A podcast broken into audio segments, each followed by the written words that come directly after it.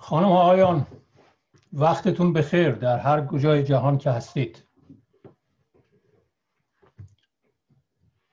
نشست 153 کانون کتاب تورنتو خوش آمدین. این اولین نشست اینترنتی ما هست. برای دوستانی که دفعه اولشون هست که در این نشست ها شرکت می‌کنن به طور خلاصه ارز کنم که کانون کتاب تورنتو از اکتبر 2006 برای بررسی تاریخ معاصر ایران تشکیل شده و تا کنون 152 نشست برگزار کرده. نشست های ماهیانه ما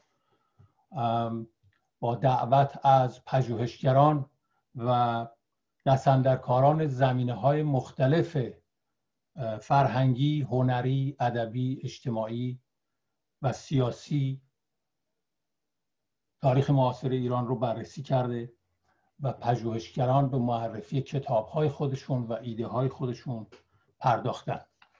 این نشست نشست 153 هست و همونطور که اطلاع داریم آقای دکتر فریدون وحمن امروز برای ما صحبت می‌کنن پیش از اینکه ایشون صحبت خودشون رو شروع کنن من چند نکته رو خدمتتون میگم و بعد از آقای دکتر خواهش می‌کنیم که سخنان خودشون رو آغاز کنن. ماهای گذشته چند ماه گذشته که هممون درگیر این ویروس سخت جان بودیم. برای کانون کتاب تورنتو هم روزهای سختی بوده. ما دو نفر از همراهان خودمون رو از دست دادیم. آقای امیر مهیم شاعر ساکن تورنتو بر اثر کرونا جان خودش را از دست داد و همراه همیشگی کانون کتاب تورنتو آقای منوهر میساقی متاسفانه چند هفته گذشته درگذشتند. کانون کتاب تورنتو سوگوار هست. به خانواده های آقای مهیم و آقای میساقی تسلیت میگیم و یادشون رو اینجا گرامی میداریم.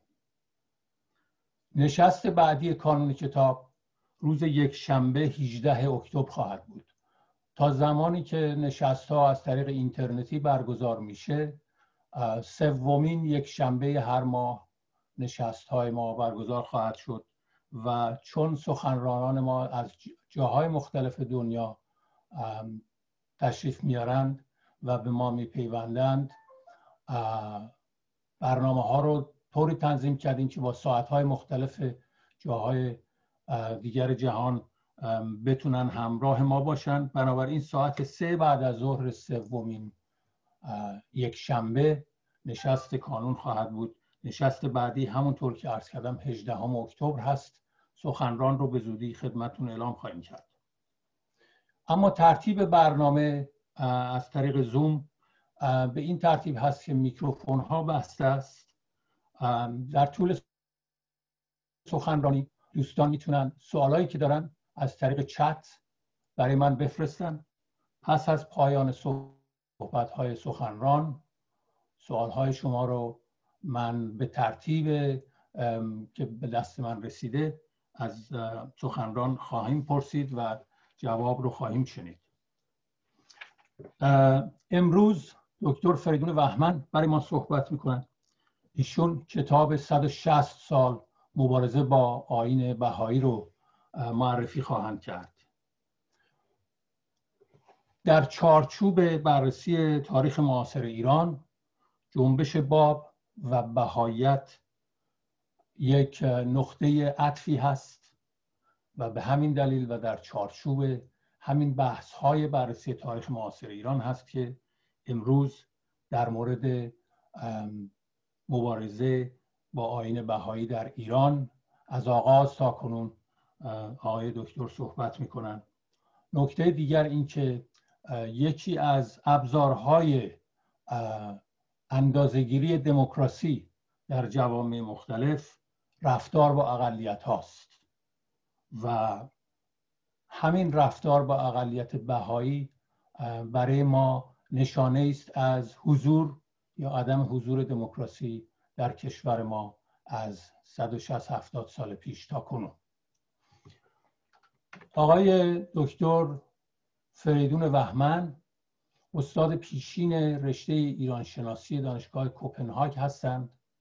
بیش از چهل سال سابقه پژوهش و نگارش در ادیان و زبانهای باستانی ایران دارند حاصل تحقیقات ایشون 20 جلد کتاب ها مقاله به زبانهای مختلف در دانشنامه ها و مجلات علمی در زمینه های دین زردشتی، دین مانوی، لحجه های ایرانی، فولکلور ایران و ادبیات فارسی است. در سالهای اخیر کوشش دکتر وحمن بر نگاشتن و تحقیق بر نابردباری های مذهبی در ایران و مخصوصا سرکوب و آزار بهایان بوده. در این زمینه تاکنون هشت جلد کتاب به همت و یا همکاری ایشون منتشر شده. دکتر وحمن عضو شورای مشاوران فرهنگ بزرگ زبان پهلوی و رئیس انجمن فرهنگی ایران و دانمارک هستند. این انجمن پیش از انقلاب اسلامی برای معرفی فرهنگ ایران به مردم دانمارک تشکیل شده و تاکنون به فعالیت خود ادامه می‌دهد. برخی از کتاب های دکتر وحمن در سایت آسو در دسترس است.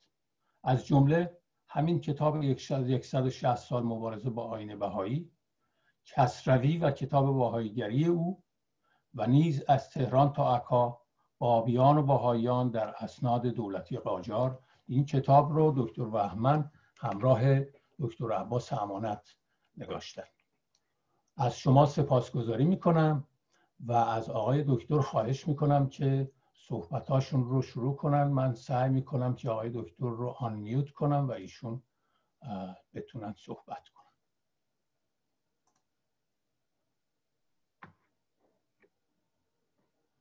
صدای بنده میاد آقای بله بفرمایید آقای دکتر. متشکرم. مرسی. دوستان عزیز از احترام دارم خدمتتون. بسیار خوشحالم که حضورتون می‌رسم و از آقای حریری و بانیان این کانون کتاب تشکر می‌کنم که این امکان رو فراهم کردن. امشب دور هم باشیم. این کتاب 160 سال مبارزه با آین بهایی ده سال پیش توسط نشر باران در سوئد منتشر شد و خیلی زود به چاپ چهارم رسید. ترجمه انگلیسی این کتاب دو سال پیش نشر شد. این کتاب که با اسناد و مدارک تاریخی مستند همراه است مورد توجه محافل اکادمیک و دانشگاهی قرار گرفت. از جمله دکتر توکلی ترقی استاد مطالعات تاریخ ایران در دانشگاه تورنتو خواندن این کتاب را. برای تمام کسانی که به تاریخ اجتماعی ایران علاقمندند ضروری شمردند. کتاب کوششی است در بازسازی بخشی از تاریخ سوخته و پایمال شده اجتماعی و دینی ایران و تا حدی می تواند پاسخگوی برخی پرسش هایی که امروز ما ایرانیان با آن روبرو هستیم باشد.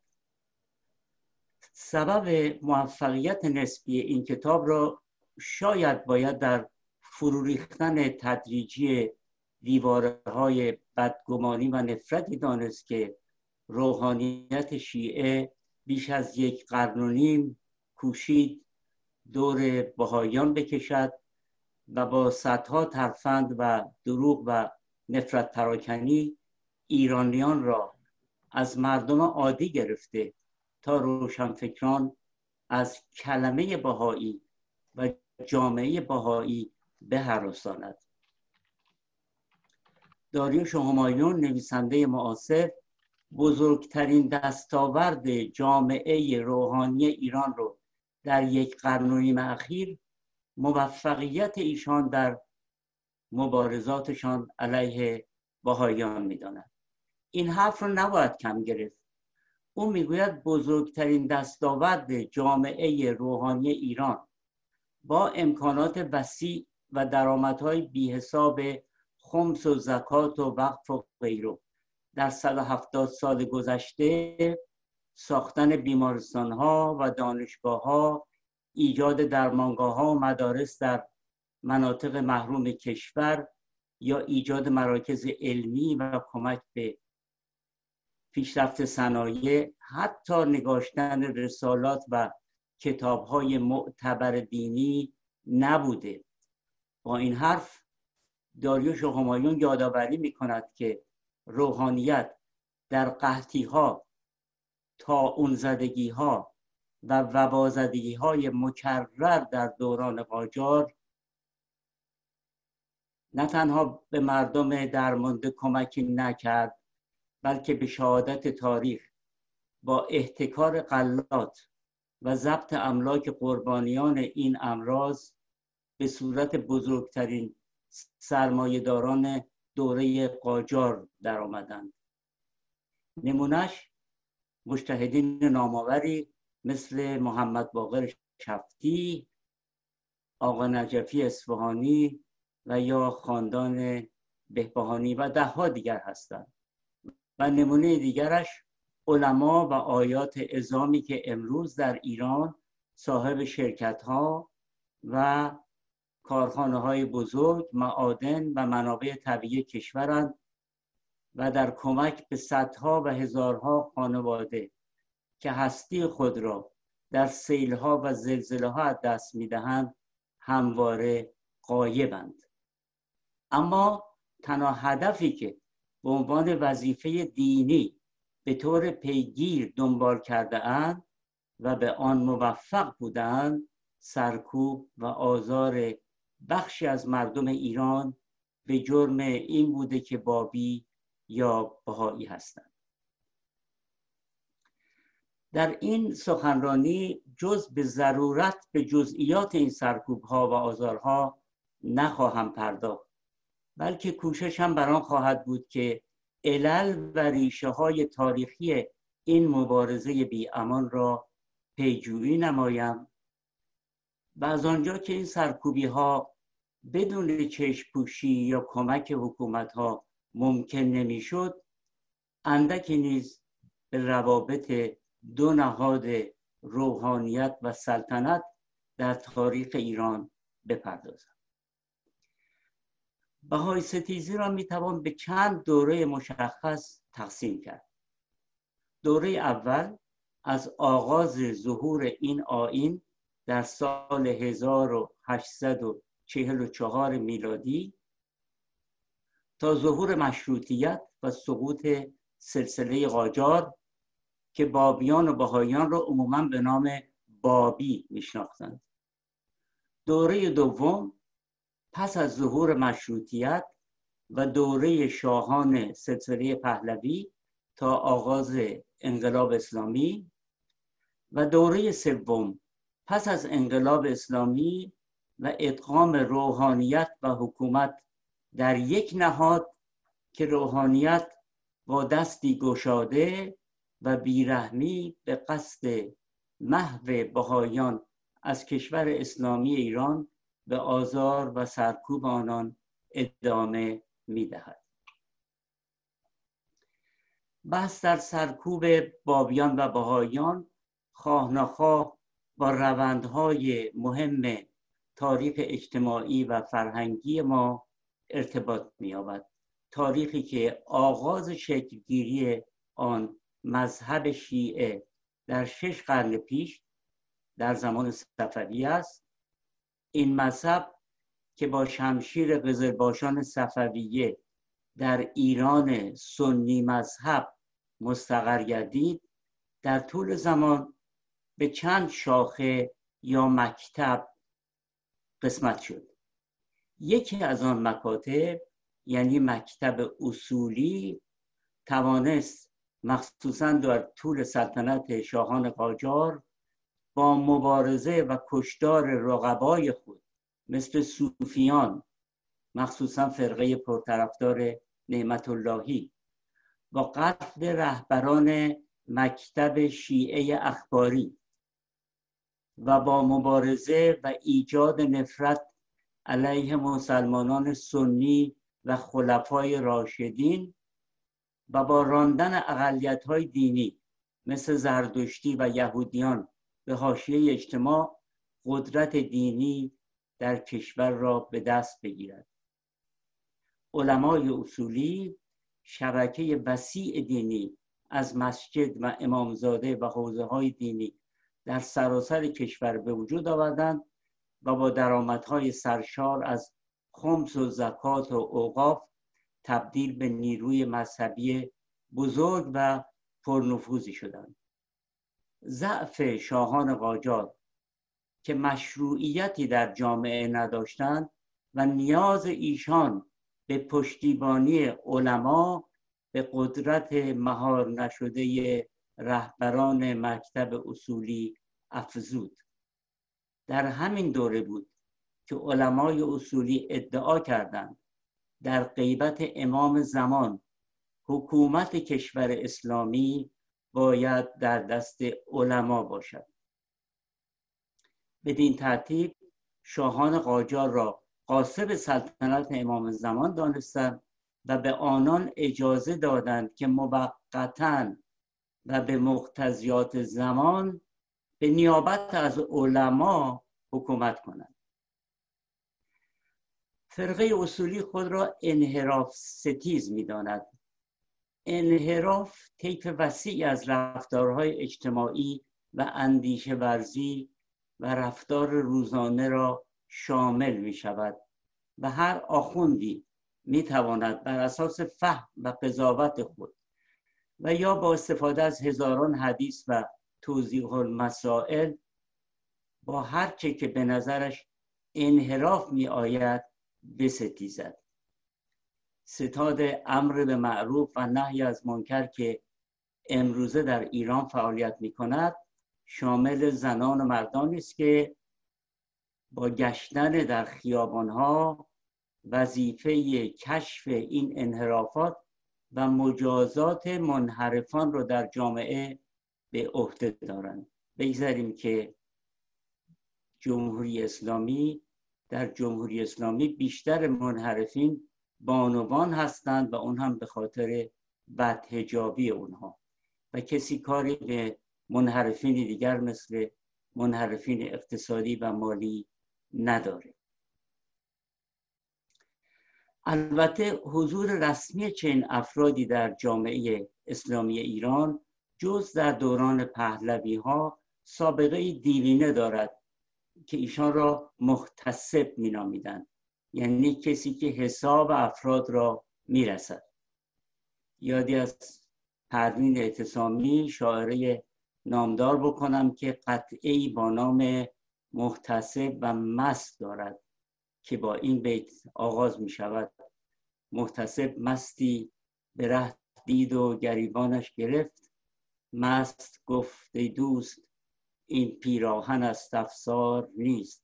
گفتگوی بسیار زیبایی است از مستی با محتسب در گوگل جستجو بفرمایید و از خوندن اون لذت ببرید.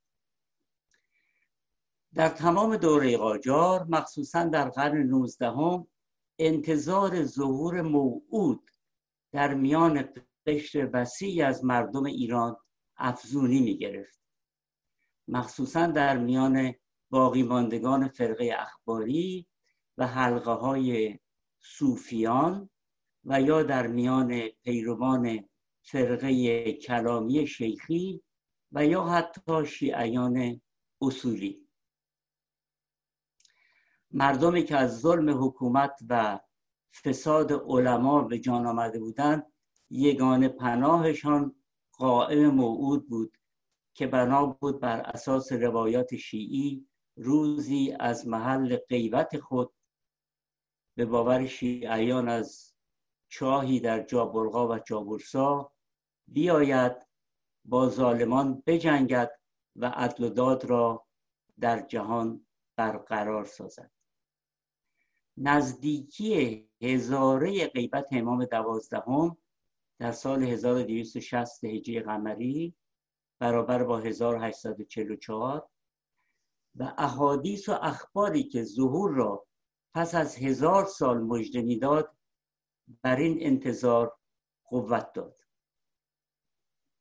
ظهور جنبش بابی با قیام جوانی 25 ساله موسوم به سید علی محمد شیرازی از شهر شیراز و ادعای سریح او ابتدا به مقام بابیت امام غایب و بعد ادعای مقام امام زمان و مهدی موعود طبعا دشمنی علمای اصولی را برانگیخت. چنین ظهوری نه فقط خطر آشکاری برای مشروعیت عقیدتی علمای اصولی بود بلکه اعتبار اجتماعی و منافع مادی ایشان را نیز مورد تهدید قرار می‌داد. ظهور آین مهدوی آخر زمانی برای علمای شیعه جدیتر از دیگر نهزت های مذهبی دگراندیش بود. خاصان که بسیاری از بابیان اولیه مشتهدین یا برخواسته از مکتب شیخی و یا از رده های میانی و یا پایینی ملایان طلبه ها پیشوران و تاجران متوسط الحال بازار بودند. ظهور باب هیچ شباهتی با احادیث شیعی و علایمی که برای آمدن قائم در احادیث آمده نداشت. ولی با استقبال فراوان توده های مردم روبرو شد که به قول همای ناطق بدون آنکه یک کلمه از آثار او را خوانده باشند فوج فوج به او ایمان آوردند از اوایل دهه 1850 نگرانی های علمای عالی رتبه از چالش با بابیان به آن درجه رسید که بکوشند در افکار عمومی سوء زن و نفرت مردم را علیه این گروه ناهمرنگ برانگیزند و تکفیر آنها رو به عنوان کفار مستحق مرگ میسر سازند.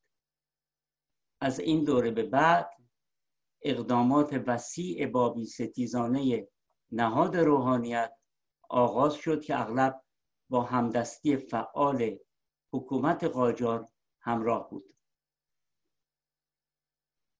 سید علی محمد باب در سال 1850 با فتوای علمای تبریز و فرمان امیر کبیر در شهر تبریز تیرباران شد ولی کشته شدن او چیزی از محبوبیتش و محبوبیت آین او نکاست و در دهه های بعدی این سرکوب ها ادامه یافت.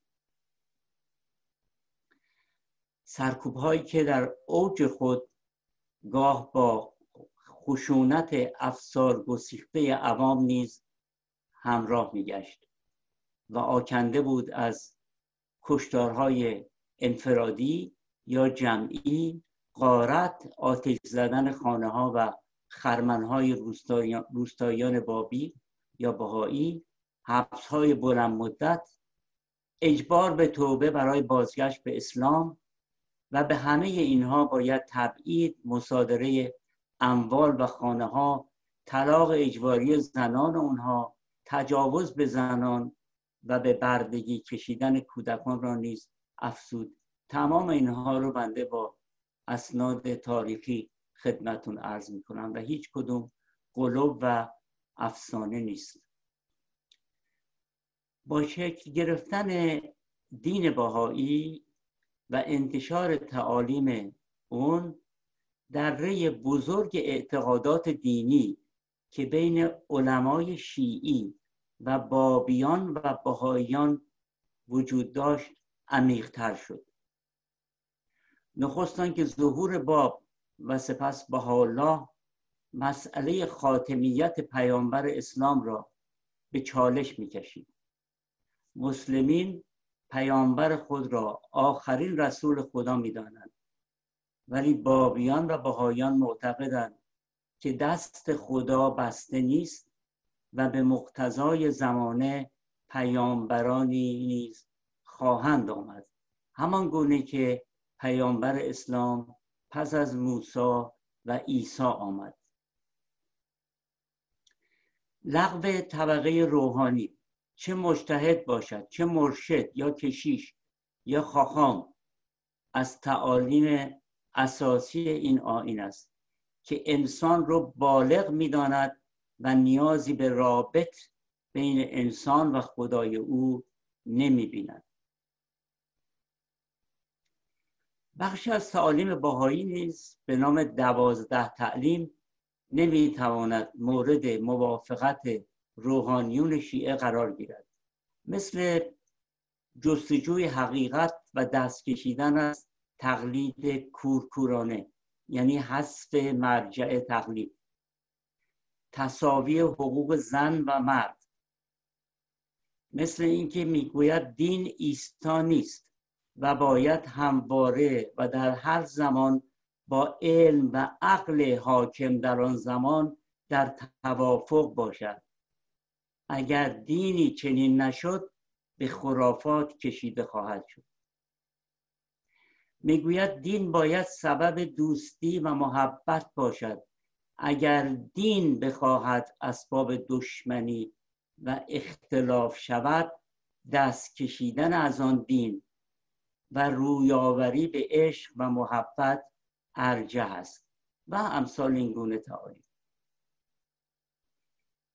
در مورد بهای ستیزی در دوره قاجار می‌توان ساعتها گفتگو کرد. فقط اجازه بفرمایید این مشروع با شرحی از یک بهای کشی بابی کشی به واقع افسار گسیخته در شهر یزد به پایان بیاورم. در زمانی که زل سلطان فرزند ناصر الدین شاه حاکم اصفهان بود شیخ محمد تقی نجفی مشتهد بانفوز اصفهان با دستیاری زل سلطان با بیکشی را در آن شهر و شهرها و دهات اطراف آغاز کرد.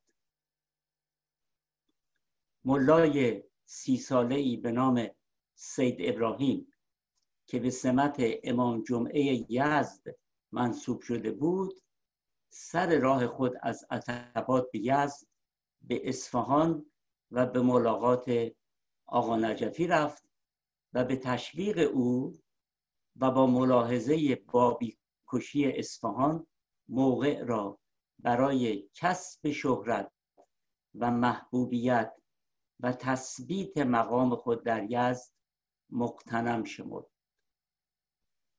هنوز به یزد نرسیده بود که در شهر شایع شد وی از علماء عتباتالیات دستور سریح برای کشتن تمامی بابیان دارد.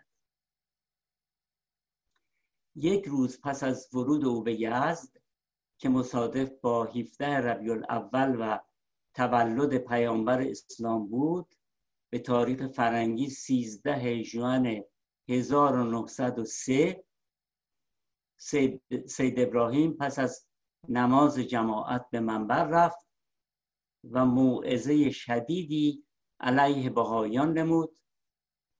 بعد از ظهر همان روز جمعیت آزار و کشتار بهایان را با قارت مغازه ها و سوزاندن خانه ها و کشتن مردان و زجر و شکنجه زنان و کودکان آغاز کرد. فاجعه ای که یک هفته به طول انجامید. نایپور مالکوم عضو انجمن میسیونری کلیسا که در آن زمان در یزد بود در کتاب خود به نام پنج سال در یک شهر ایرانی شرحی از این واقعه که بنده آورده که بنده بخشی از اون رو خدمتتون نقل می‌کنم می نویسد در این ماجرا بابیان را برای محاکمه و گرفتن حکم ارتداد نزد مجتهد نمی بردن بلکه آنان را به مجرد دستگیری خارپاره می کردن. آنچه موجب هیجان مردم می‌شد فقط احساسات دینی نبود بلکه فتوای علما مبنی بر حلال بودن اموال قارتی از مغازه ها یا خانه های بابیان بود. در این حملات حتی کسانی که سالها از نزدیک با بابیان معاشرت داشتند و با آنان هم غذا می شدن نیز شرکت می کردن. بر سر برخی از این قربانیان بخت برگشته با میله آهنی نکتیزی به شکل نیزه سوراخی ایجاد می کردن و در آن سوراخ نفت ریخته آتش می زدن. سایر انواع شکنجه و کشتن را از قصاوت نمی توانم بنویسم به ندرت زنان و کودکان را می کشتن بلکه آنها را به بدترین وضع کتک زده زخمی و مجروح کرده و در گوشه ای با گرسنگی رها می کردند تا خود بمیرند. از یک دهکده گزارش دادند که فرزندان بابی ها چندین روز زیر درختی که پدرانشان را کشته بودند گرسنه و بیحال افتادند تا آنکه جلوی چشم سایر دهاتی ها یک به یک جان دادند و کسی به فریاد آنها نرسید. در پرانتز خدمتون ارز کنم این واقعه این بچه ها رو دیدن این بچه های گرسنه و تشنه ظاهرا همون منظره است که سید محمد علی جمالزاده نویسنده معروف در کودکی هنگام فرار از بابی کشی اصفهان همراه مادرش شاهد بوده و سالها بعد اون رو در کتاب سر و تهیه کرباس آورده است. بنده مشاهدات جمالزاده رو در کتابم نقل کردم. به ماجرای یزد برگردیم. ملکم اضافه می کند از کسی حکایت می کنند که مرد مجروحی را روی زمین این سو آنسو می کشید ولی نمی‌دانست بابیس یا نه. به همه می گفت من تمام عمرم مردی گناهکار بودم. نماز نخواندم. هرگز کار ثوابی نکردم. و جایم حتما در جهنم بود. این مرد را نباید رها کنم که اگر بابی باشد و او را بکشم تمام گناهانم بخشیده می شود و جایم در بهشت خواهد بود اینها رو ملایان در مساجد به گوش مردم می کردن. شرح مفصل این جنایات و امثال آن رو در کتابم آوردم که در اینترنت رایگان در دسترس است و می‌تونید ملاحظه بفرمایید. از غذا همزمان با انتشار کتابم در سوئد به لطف دوست عزیزم آقای مافان ده سال پیش در ایران به مناسبت صدومین سال درگذشت آقا نجفی اصفهانی کنگره ای در تجلیل او با پیام آیت الله خامنه ای تشکیل شد.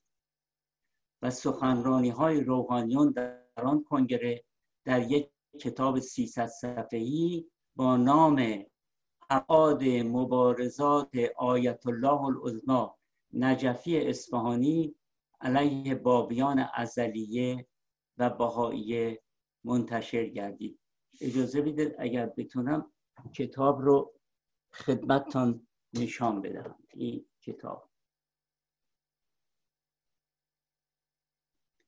امیدوارم ببینید معلف کتاب مصطفی آیت مهدوی زیر عنوان اصلی کتاب نوشته است بررسی فرق سازی استعمار انگلیس در کشورهای اسلامی و مقابله زعمای شیعه در عصر قاجار.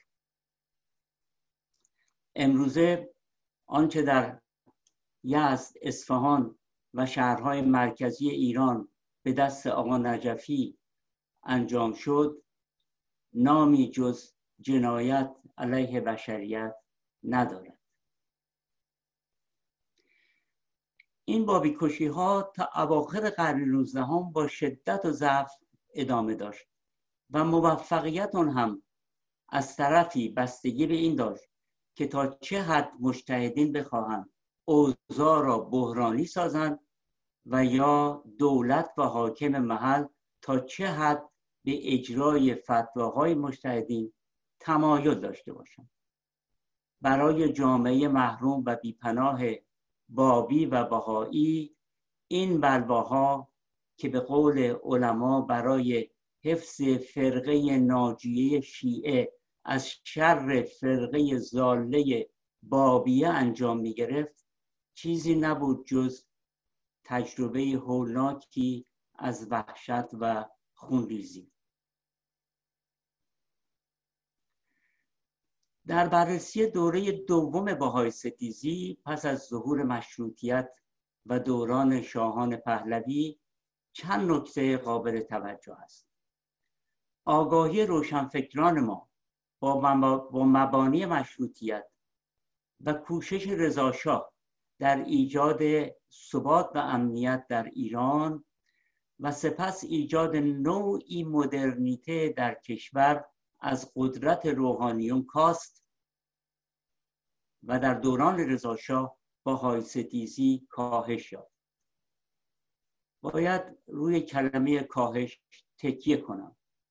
سوای قارت ها و کشدارهای پراکنده که گاه گاه به طور سنتی در گوش و کنار صورت می گرفت رضاشاه برای پیش بردن برنامه کشف هجاب در سال 1934 میلادی تقریبا 1313 14 شمسی نیاز به دادن امتیازی کلان به روحانیت داشت تا صدای مخالفت ایشان را خاموش کند و مبادا او را به خاطر این اقدام ضد اسلامی یعنی کشف هجاب به بهایی بودن متهم سازند. و چه چیز آسانتر از بستن پنجاه مدرسه دخترانه و پسرانه, پسرانه باهایی که در سراسر ایران در شهرها و دهات و قصبات فعالیت می‌کرد و جزء بهترین مدارس به شمار می‌رفت. سوای بستن مدارس رضاشاه دست ملایان را در بهای آزاری گسترده در کشور باز گذارد و این امر به تعطیل تشکیلات نوپای بهایی اخراج بهاییان از ادارات و بار دیگر آتش زدن خانه ها و خرمن ها و جنایاتی که در بالا از آن نام بردم انجامید. پدر من که خود شاهد این وقایع بودند می‌گفتند شدت سرکوب ها به حدی بود که بهایی ها می‌گفتند باید چراغ برداریم و دنبال دوره قاجار بگردیم. این واقعه نمودار میثاق نانوشته ای بین روحانیت و پادشاهان و حاکمان ایران در معامله و سر باهایان و بابیان بوده است باهای آزاری در دست روحانیون اهرم فشاری برای آشفته ساختن اوضاع و گرفتن امتیازاتی از دولت بود. برای دولت و حکومت ها بهای ها در دوره های بحرانی سیاسی یا اقتصادی برای سرگرم کردن مردم جامعه و عدم توجه مردم به مشکلات و ها و یا برای ای به روحانیت بود.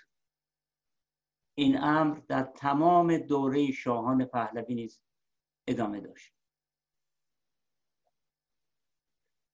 با شروع جنگ دوم جهانی و اشغال ایران توسط قوای متفقین در شهریور 1320 1941 میلادی رضا شاه از ایران به جزیره موریس تبعید شد.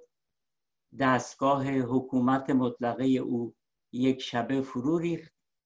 نیروهای گوناگون سیاسی و عقیدتی سر برآوردند و از جمله روحانیون به جنبش و فعالیت پرداختند. مجتهدینی که در زمان او از ایران به عتبات تبعید شده بودند با سلام و صلوات و قربانی گاو و گوسفند در مسیرشان به ایران بازگشتند. در همین دوره امامزاده ها شروع به معجزه کرد. مراسم سین زنی و قم زنی در روزهای آشورا که از زمان رضاشاه ممنوع بود اثر گرفته شد بساط تعذیه خانی اینجا و آنجا گسترده شد و مساجد و امامزاده های بسیاری در سراسر کشور بنا گردید. همزمان سازمان های گوناگون دینی برای آشنا ساختن جوانان با مبانی اسلام تشکیل شد. برای دینی ساختن جامعه تغییراتی در برنامه مدارس با اضافه کردن دروس شرعیات و عربی انجام گرفت.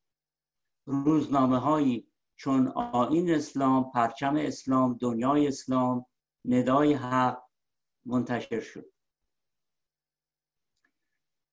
دکتر توکلی ترقی در تحقیق آلمانه که به نام بهایی ستیزی و اسلام گرایی در ایران دارند هدف ایجاد این شبکه عظیم را تنها مبارزه با بهایت نمی‌داند بلکه به درستی بر این باور است که هدف ملایان اسلامی کردن حوزه همگانی بود که چند دهه بعد نقش مهمی در ایجاد انقلاب اسلامی سال 57 داشت.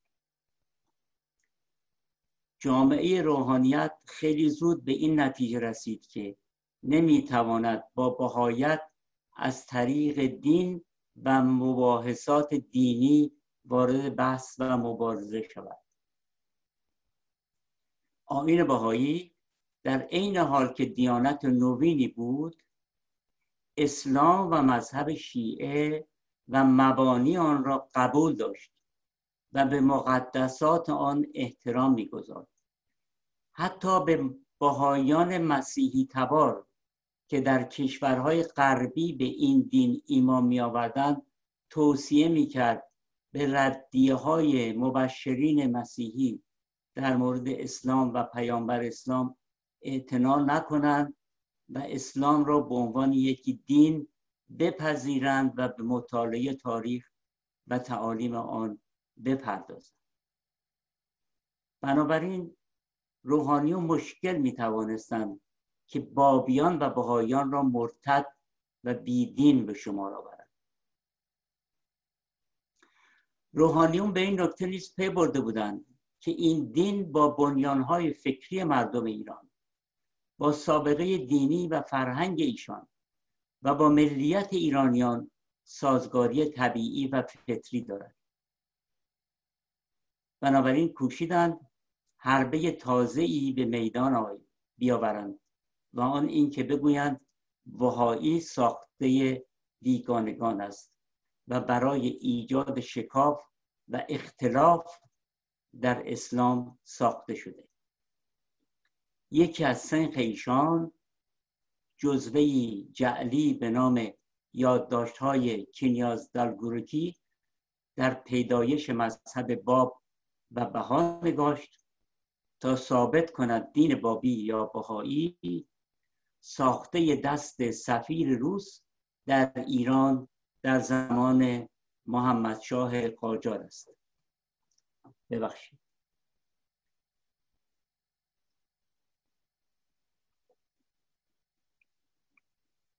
این داستان پوشالی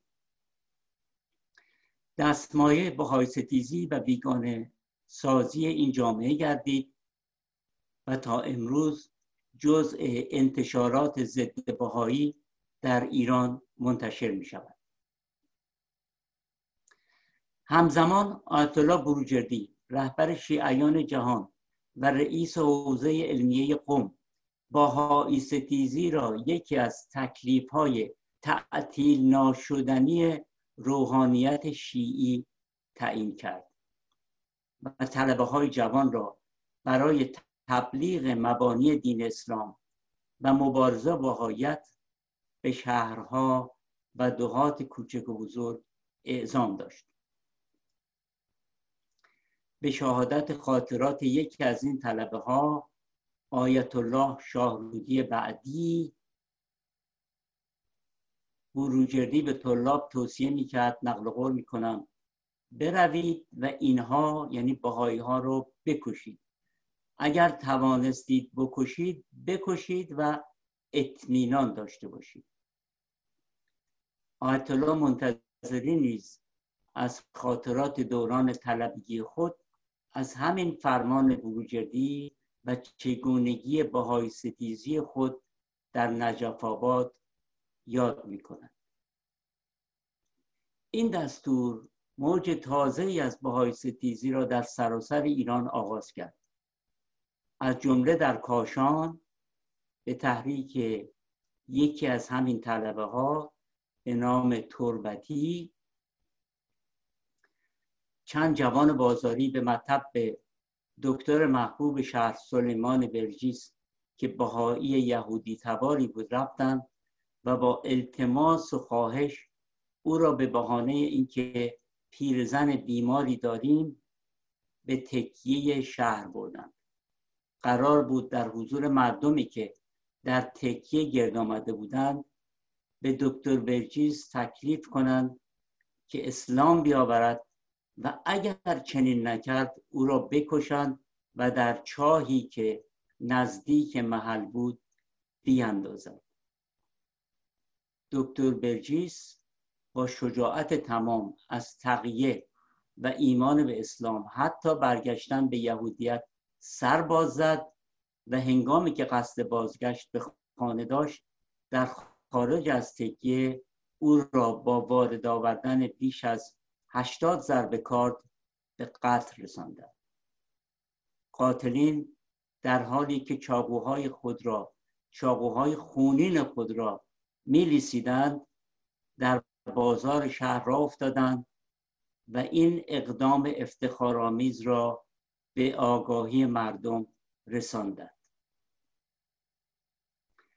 داستان را خلاصه کنم. انتظار ملایان شهر از جمله مشتهد بزرگ کاشان آقای غروی که دادگستری کاشان اینها رو به خاطر شرکت چند نفر در قتل رها بکند به جای نرسید و با پیگیری داستان شهر قاتلین برای محاکمه به تهران فرستاده شدند. دولت ساعد با آزاد کردن آنها مخالفت کرد. اون دولت به فشار روحانیت ساقط شد و دو کابینه بعدی هم ساقط شد. از سراسر ایران از سوی انجمنهای اسلامی مجتهدین به نام و سازمانهای دینی سیل تلگراف برای آزادی قاتلان به دربار دولت سرازیر کردند. این اقدام و برخی داد و ستدهای محرمانه بین روحانیت و دولت صدر الاشراف که هنوز از جزئیات آن بیخبریم موجب شد که قاتلین در دادگستری تبرئه شدند. و چند روز بعد در میان هلهله و شادی مردمی که تا سی کیلومتری کاشان با تاق و نصرت و قربانی کردن گاو و گوسفند در مسیرشان به استقبال مده بودند به شهر خود بازگشتند. در کنار چنین بلواهایی که گاهگاه صورت می گرفت نوعی سرکوب دائمی نیز وجود داشت. که جزء واقعیت های پذیرفته شده زندگی هر بهایی از کودکی تا مرگ بود و تا زمانی که من در ایران بودم ادامه داشت. این محدودیت های وسیع طیف گسترده از دشنام های رکیک در کوچه و خیابان کتک خوردن کودکان و بزرگسالان نجس شمردن بهاییان و راه ندادنشان به حمام نفروختن نان و یا مایحتاج زندگی به ایشان یا ایجاد مشکلاتی در معاملات تجارتی بود که تماما با تحریک ملایان در مسجد هر محل انجام می گرفت پس از کودتای 28 مرداد 1951 شاه برای ابراز رضایت از پشتیبانی روحانیت از کودتا با تقاضای الله بهبهانی برای سرکوب بهایان موافقت کرد.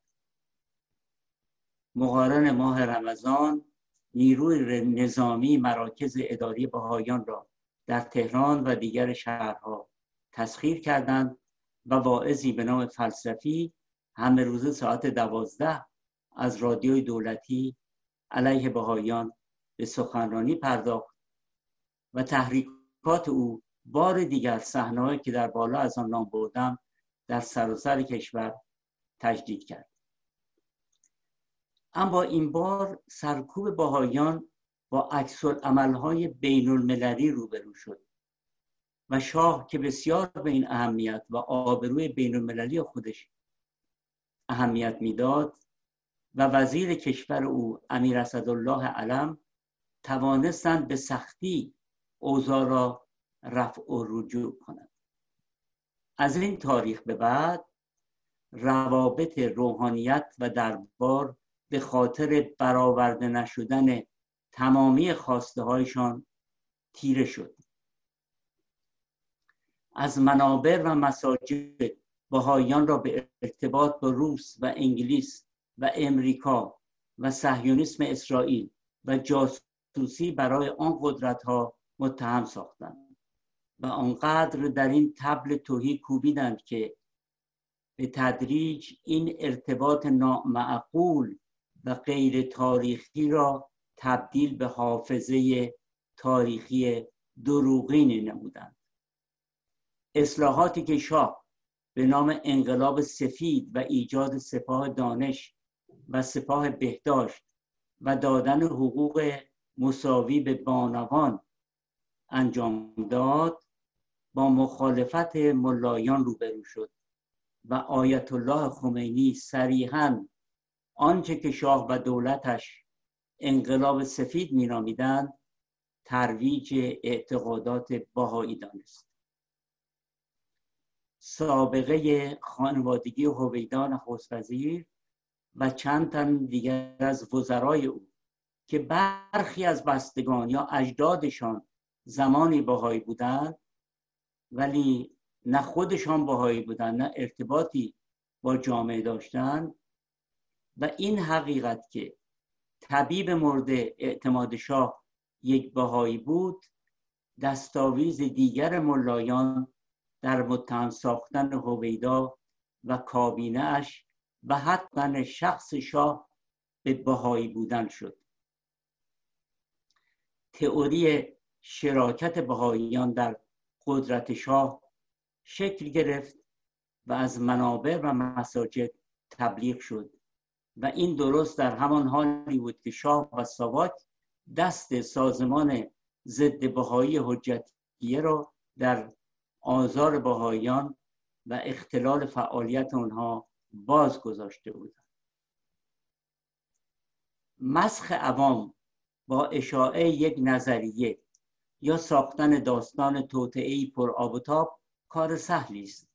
ولی استادی و تردستی ملایان و دستگاه تبلیغاتی ایشان را بنگرید که روشنفکران نویسندگان مورخین و افراد سکولار ما را نیز تحت تاثیر تحت تاثیر این تبلیغات قرار دادند به طوری که در تمام دوران شاهان پهلوی و سالیان اولیه انقلاب اسلامی روشنفکران ما که در غم توده های محروم استعمال زده افریقا و آمریکای جنوبی مقالات و کتاب ها نوشتند کلمه ای از جنایاتی که علیه بهایان جلوی چشمانشان رخ می‌داد بر قلم و زبان نیاوردند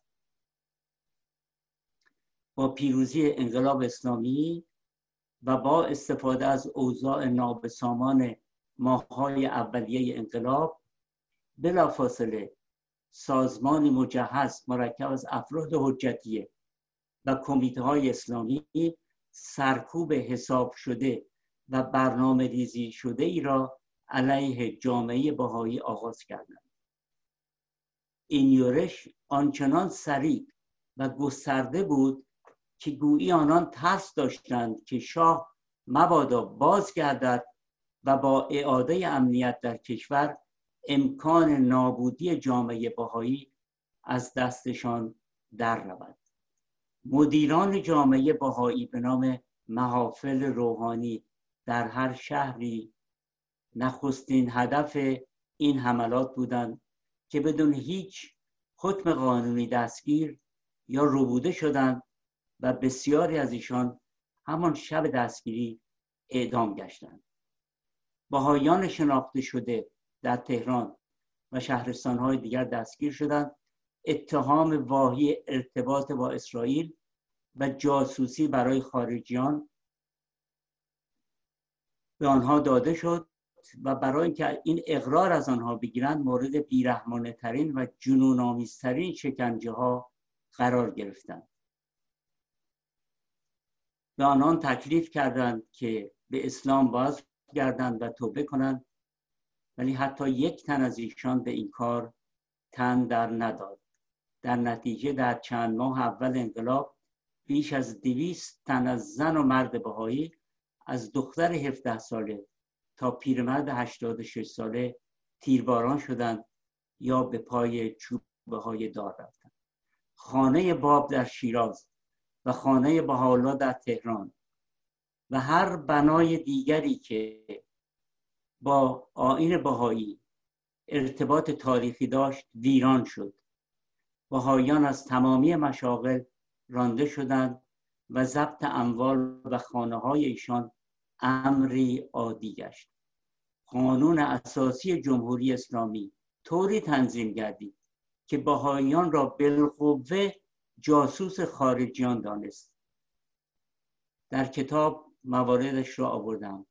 این سرکوب ها تا امروز ادامه دارد و هفته نیست که گروهی بهایان را از زن و مرد در شهرهای مختلف به زندانهای پنج سال و ده سال محکوم نسازند و این محکومیت ها در مرحله بازپرسی ها ماها حبس انفرادی با انواع شکنجه برای وادار ساختن آنها به قبول اتهامات دروغینی چون جاسوسی برای بیگانگان همراه است.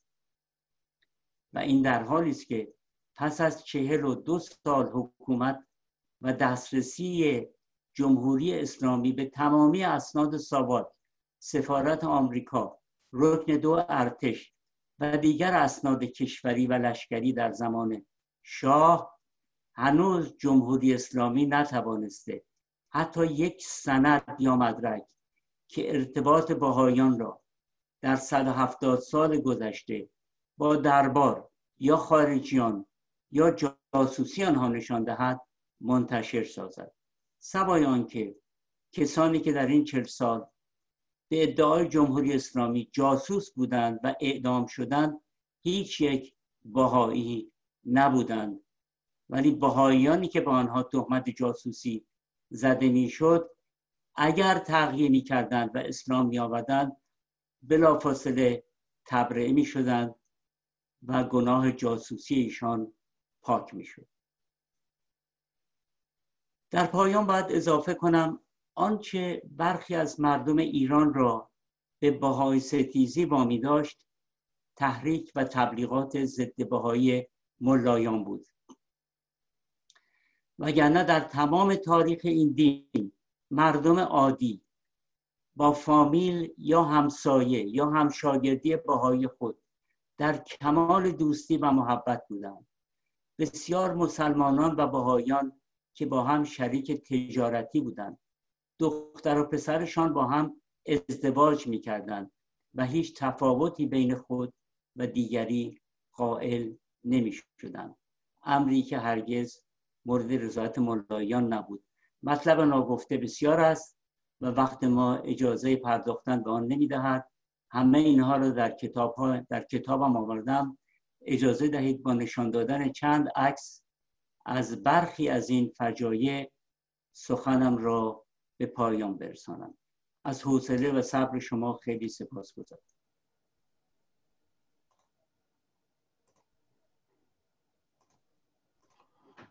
سپاسگزارم های دکتر وحمن با اجازه شما این عکس ها رو من نمایش میدم و شما صحبت های خودتون رو روی هر عکس بفرمایید. اجازه من بتونم بیام روی زوم عزیزم بنده هنوز ناشی هم در این قضیه. اجازه بدید خواهش می‌کنم.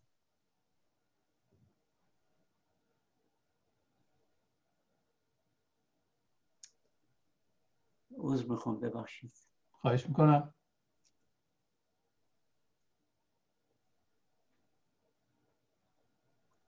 بنده که به کلی دارم خارج میشم از این داستان.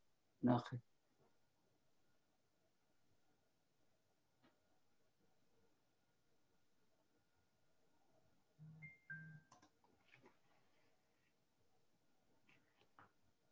بله ببخشید. بله بله. این عکس ملاحظه می‌کنید؟ یکی از قدیمی ترین انواع کشتار بابیان و باهایان رو نشان میده. عکسی است که یک نویسنده ارمنی به نام آتورپات مباجیان در کتابی به اسم پیروزی یک عقیده نوشته. مردی است در تبریز که به جرم بابی بودن یا باهایی بودن با میخی در قلبش او رو مجازات می‌کنند و می‌کشند.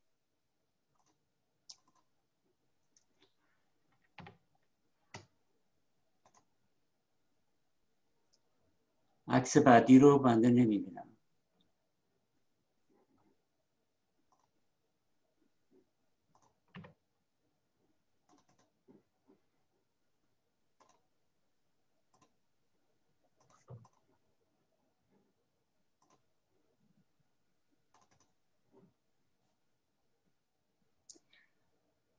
این عکس اتفاقا از شهر یزده که شرحی از اون رو گفتم ملازم می‌کنید که دوازده نفر از باهایان یزد این دوازده تعالیم باهایی رو که بنده چند تاشو اسم بردم به دست گرفتن.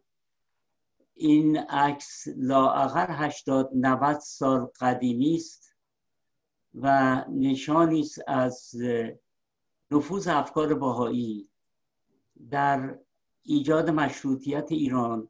و ایجاد مدرنیزه در ایران مدرنیست در ایران و ایجاد نهزت آزادی زنان در ایران که مورد توجه مورخین این دوره قرار گرفته و نمونه خوبی است که نشان بده که در زمانی این, مطالب 70 80 سال پیش مطرح می‌شد که حتی در جهان در اروپا هم کمتر مطرح می‌شد و امروزه هر کدوم از اینها در شهر در شهر یز یا هر جای ایران ابراز بشه با شلاق و زندان و از کنم که مجازات روبرو خواهد شد.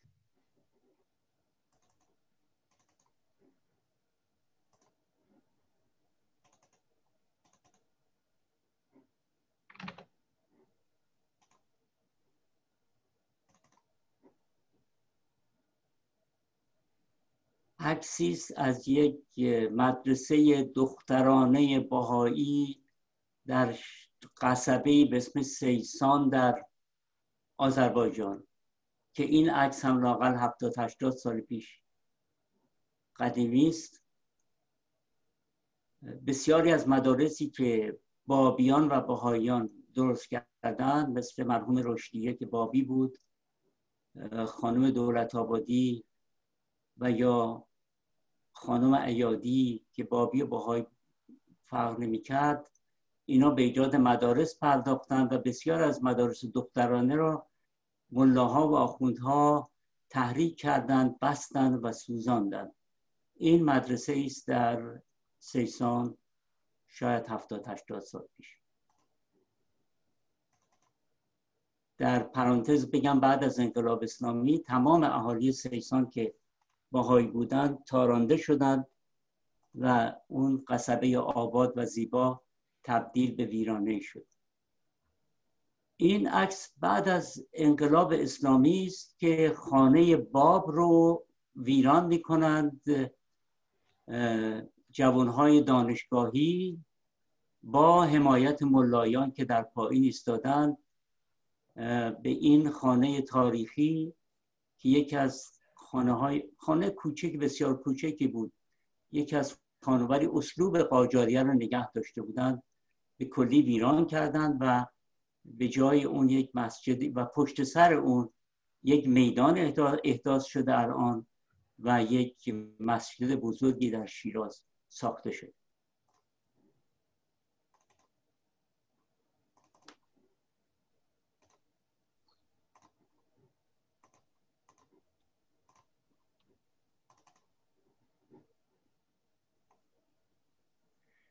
این عکس از شعارهایی است که در دوره آقای احمدی نژاد بر خانه های در شهرستان ها می نوشتن می نویسد و تنفروش کافر اسرائیل اسرائیلی نجس. تمام تهمت ها رو این کسی که این شعار قشنگ رو نوشته خلاصه کرده. دیگه حرفی نمیشه دربارش زد. حالا کدوم یکی از اینها مدرک و سند داره اون دیگه خدا میدن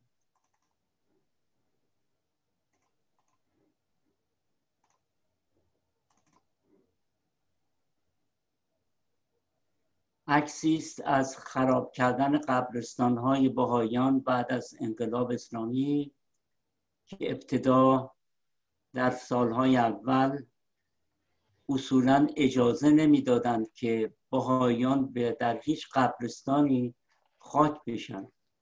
و یک قبرستانی که در شرق تهران داشتن ضبط شد و اکنون سازمان خاوران یا بنیاد خاوران بنیاد فرهنگی شده و تمام قبرها رو خراب کردن.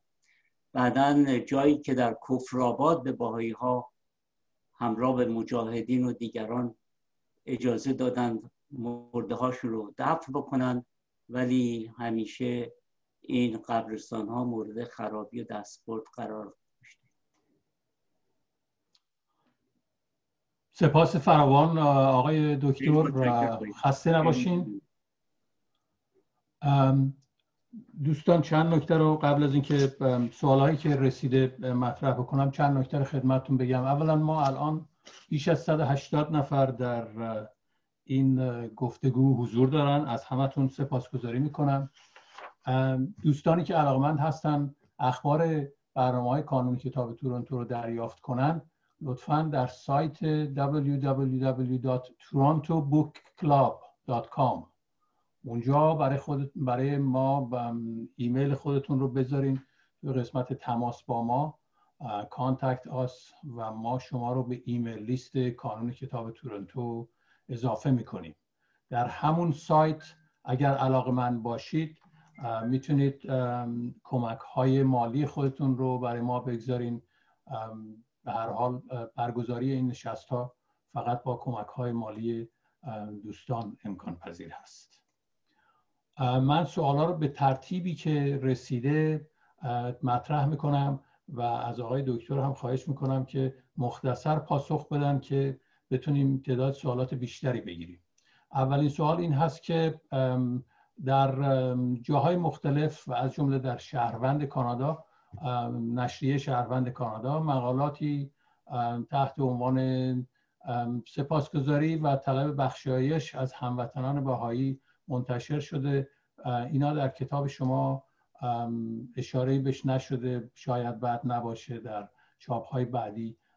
به این در واقع برخورد هموطنان ایرانی اشاره بشه در کنار رنج و ستمی که بر بهایان ایران وارد شده. سوال ایشون این هست که نقش امیر کبیر و سید عبدالحسن لاری را در سرکوب باهایان شهر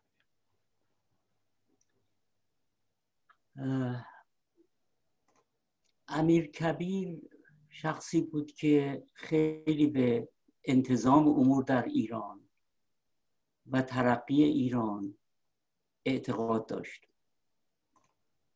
و ناصر الدین شاه که 17 سالش بود به سلطنت رسیده بود بسیاری از سیاست های امیر کبیر رو نمیپسندید و درباری ها مادر شاه و کسان دیگر با امیر کبیر دشمنی می‌کردند.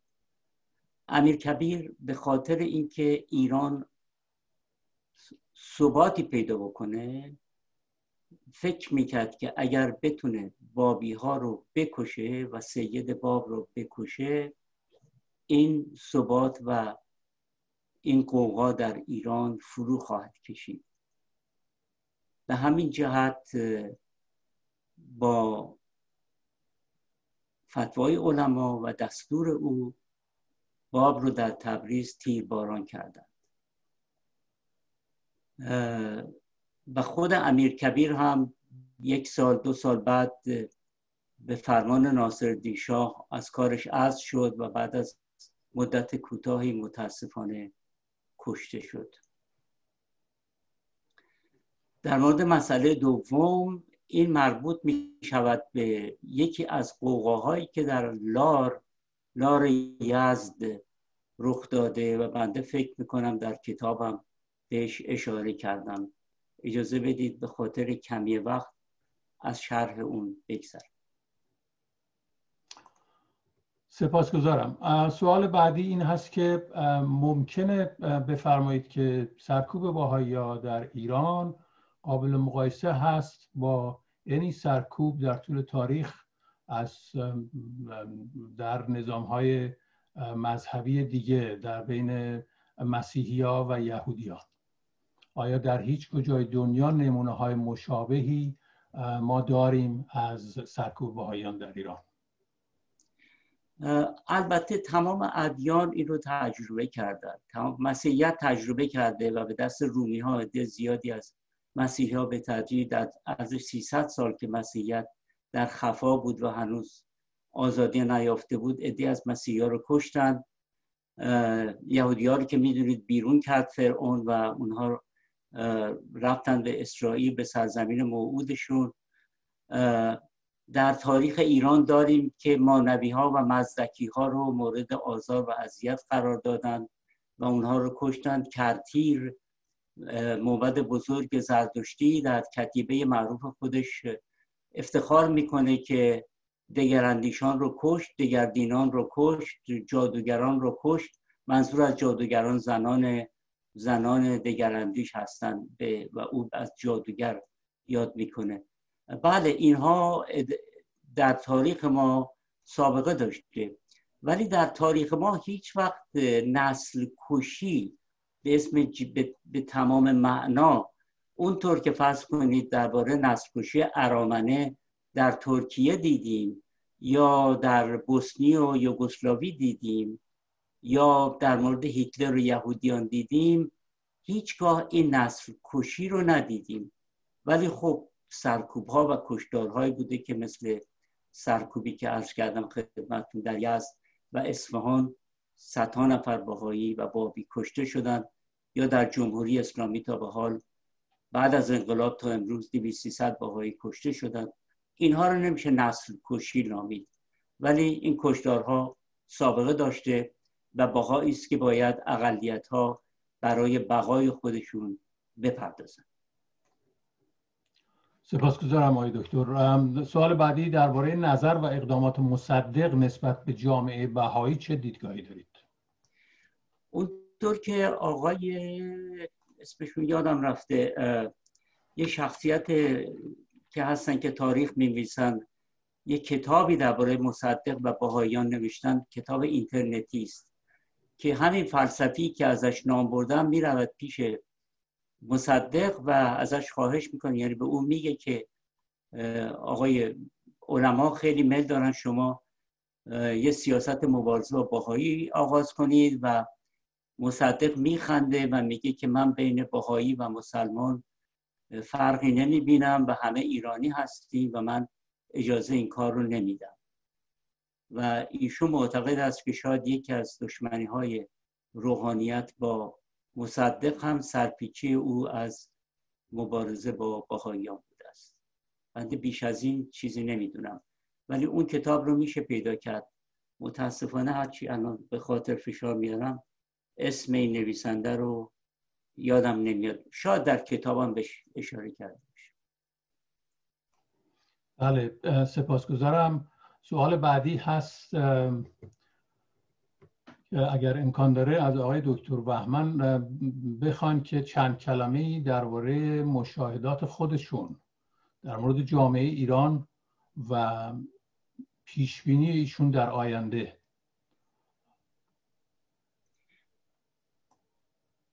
والا مشاهدات بنده نمی‌دونم مشاهدات من الان 60 سال از ایران دورم و تا قبل از انقلاب البته می‌رفتم به ایران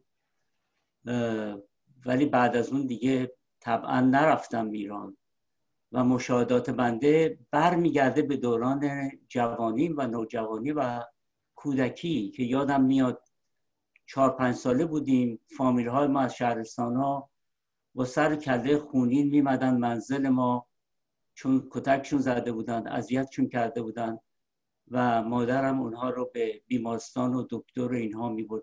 یه چیزی یادمه و همچنین یادمه که چطور در ایام آشورا سینزنی ها دسته های سینزنی وقتی سر کوچه ما می‌رسیدن ما معروف بودیم به بهایت در محله خودمان بیش از همه در همون جا توقف می‌کردن و آنچنان سینه می‌زدن که گویی ما یزید رو توی آبانبار منزلمون قایم کردیم و باید بیرون بیاریم و تحویل اینها بدیم.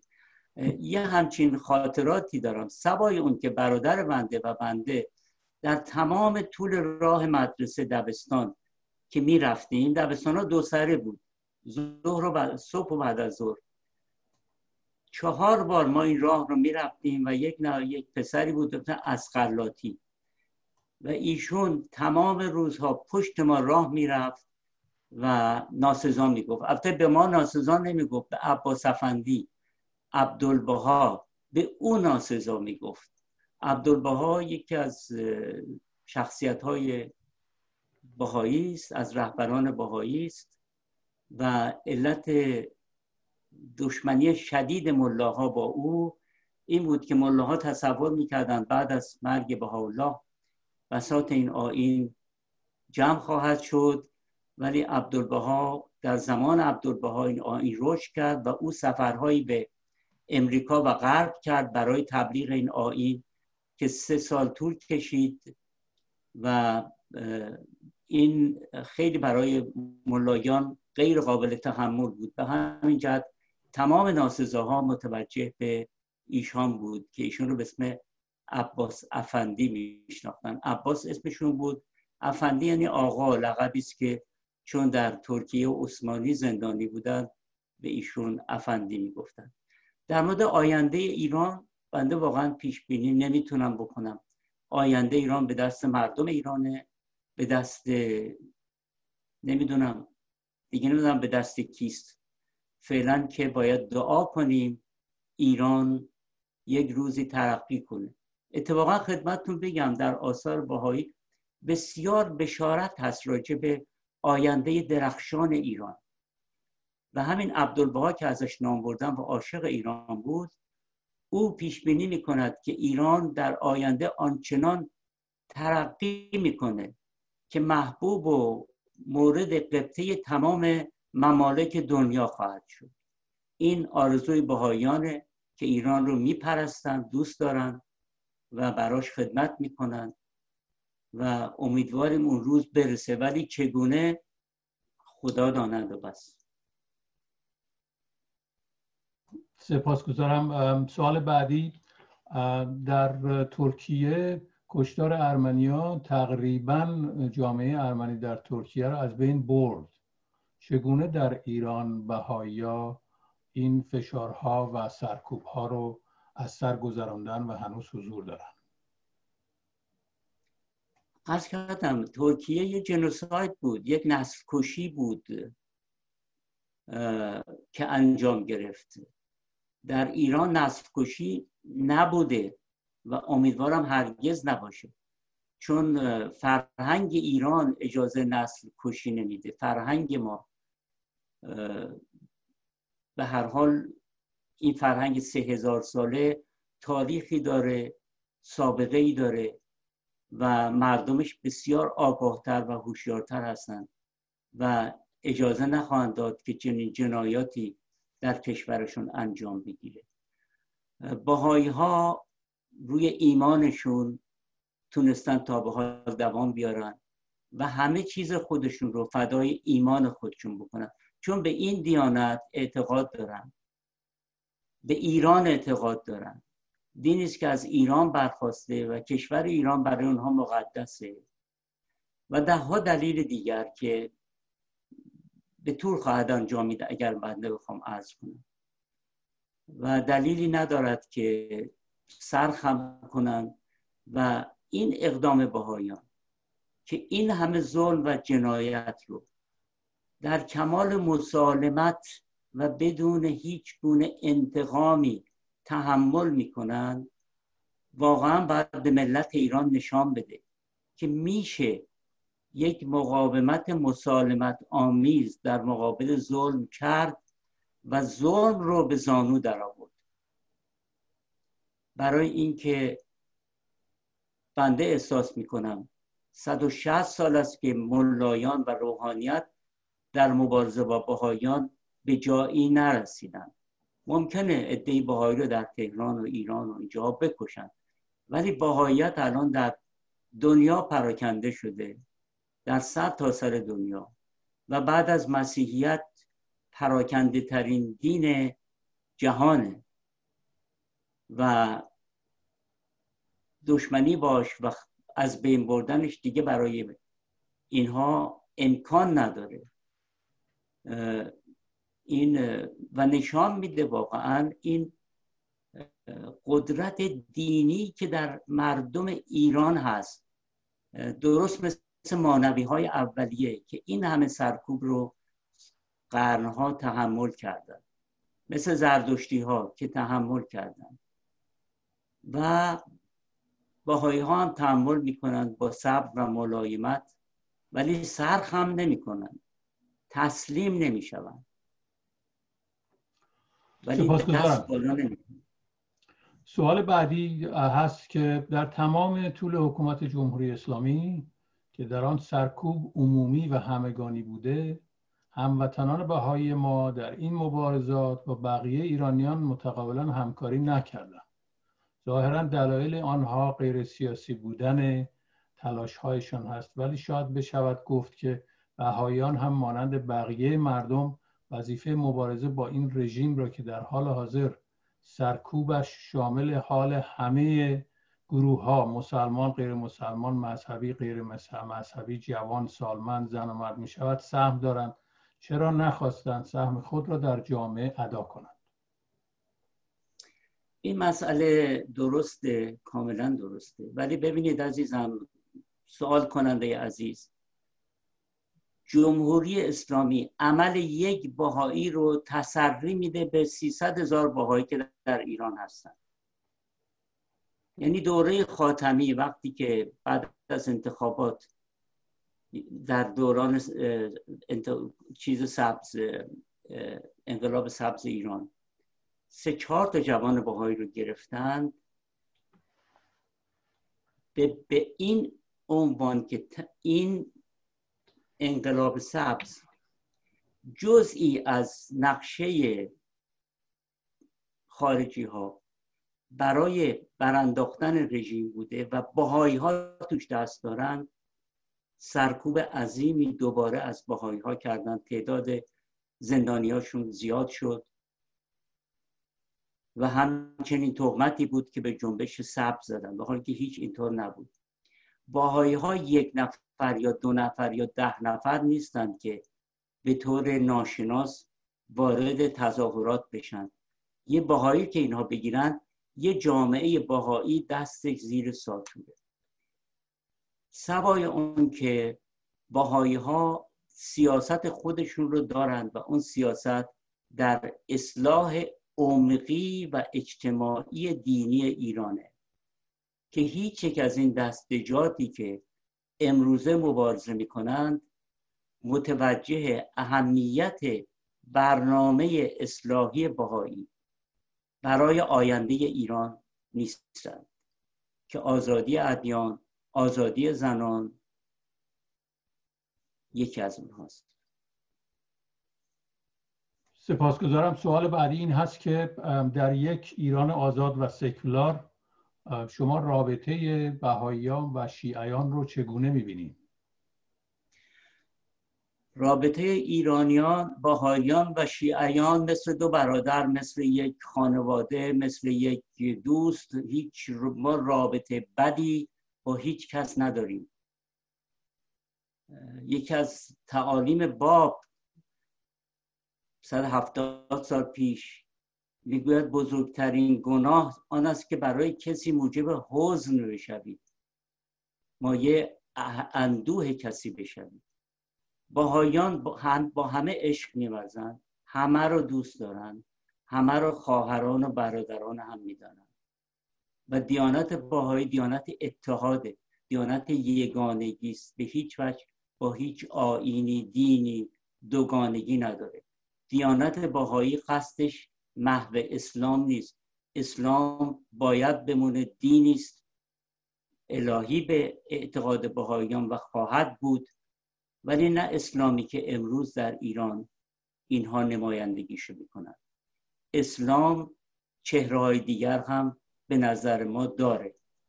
اسلام باعث ایجاد تمدن بزرگ اسلامی شد در قرن هشتم و نهم میلادی.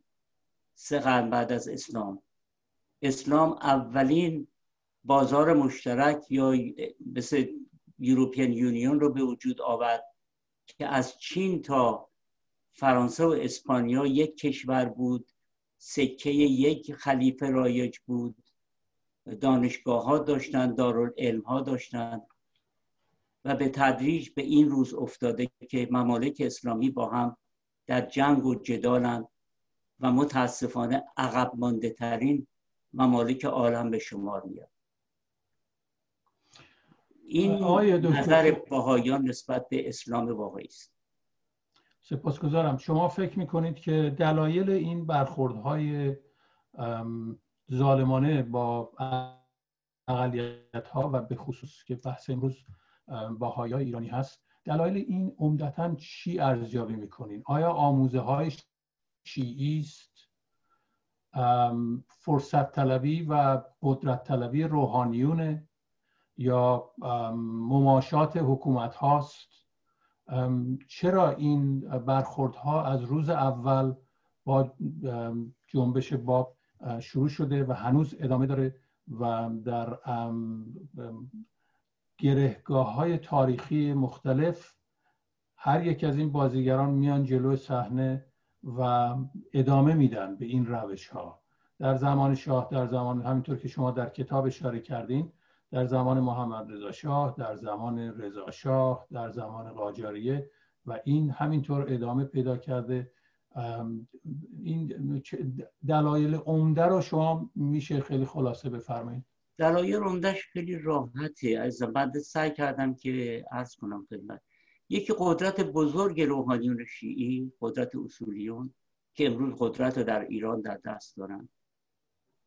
و دوم اینکه با ادعای سید علی محمد باب که من قائم موعود هستم قائم موعودی که احادیث شیعی ظهورش رو تقریبا غیر ممکن ساختن که باید از یک چاهی ظهور کنه و با چه اسبی بیاد و خر دجال بیاد و این حرفها و موهومات این موضوع رو که برای ملایان دکانی شده و به نیابت از قائم می‌خوان سلطنت بکنن یعنی سلطنت رو از اونها می‌گیره. میگه آقا قائم آمد قائم خونریز نیست.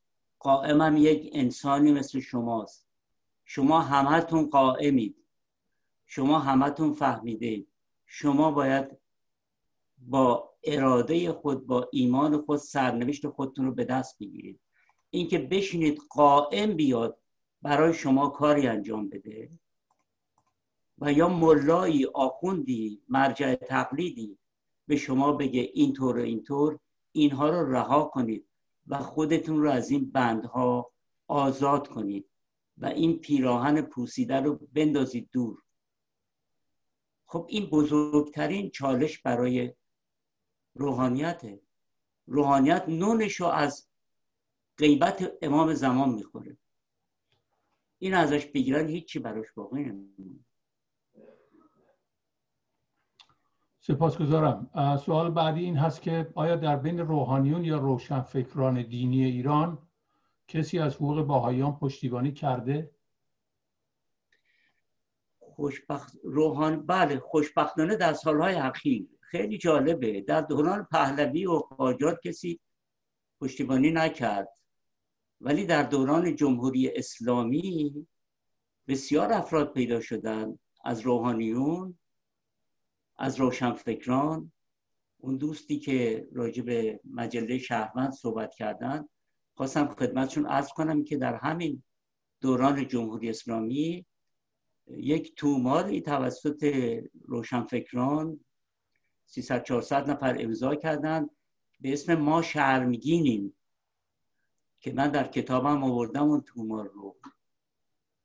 از ظلم که به بهاییان شده از اقداماتی که شده و اونها اظهار شرمگینی کردن بله شده.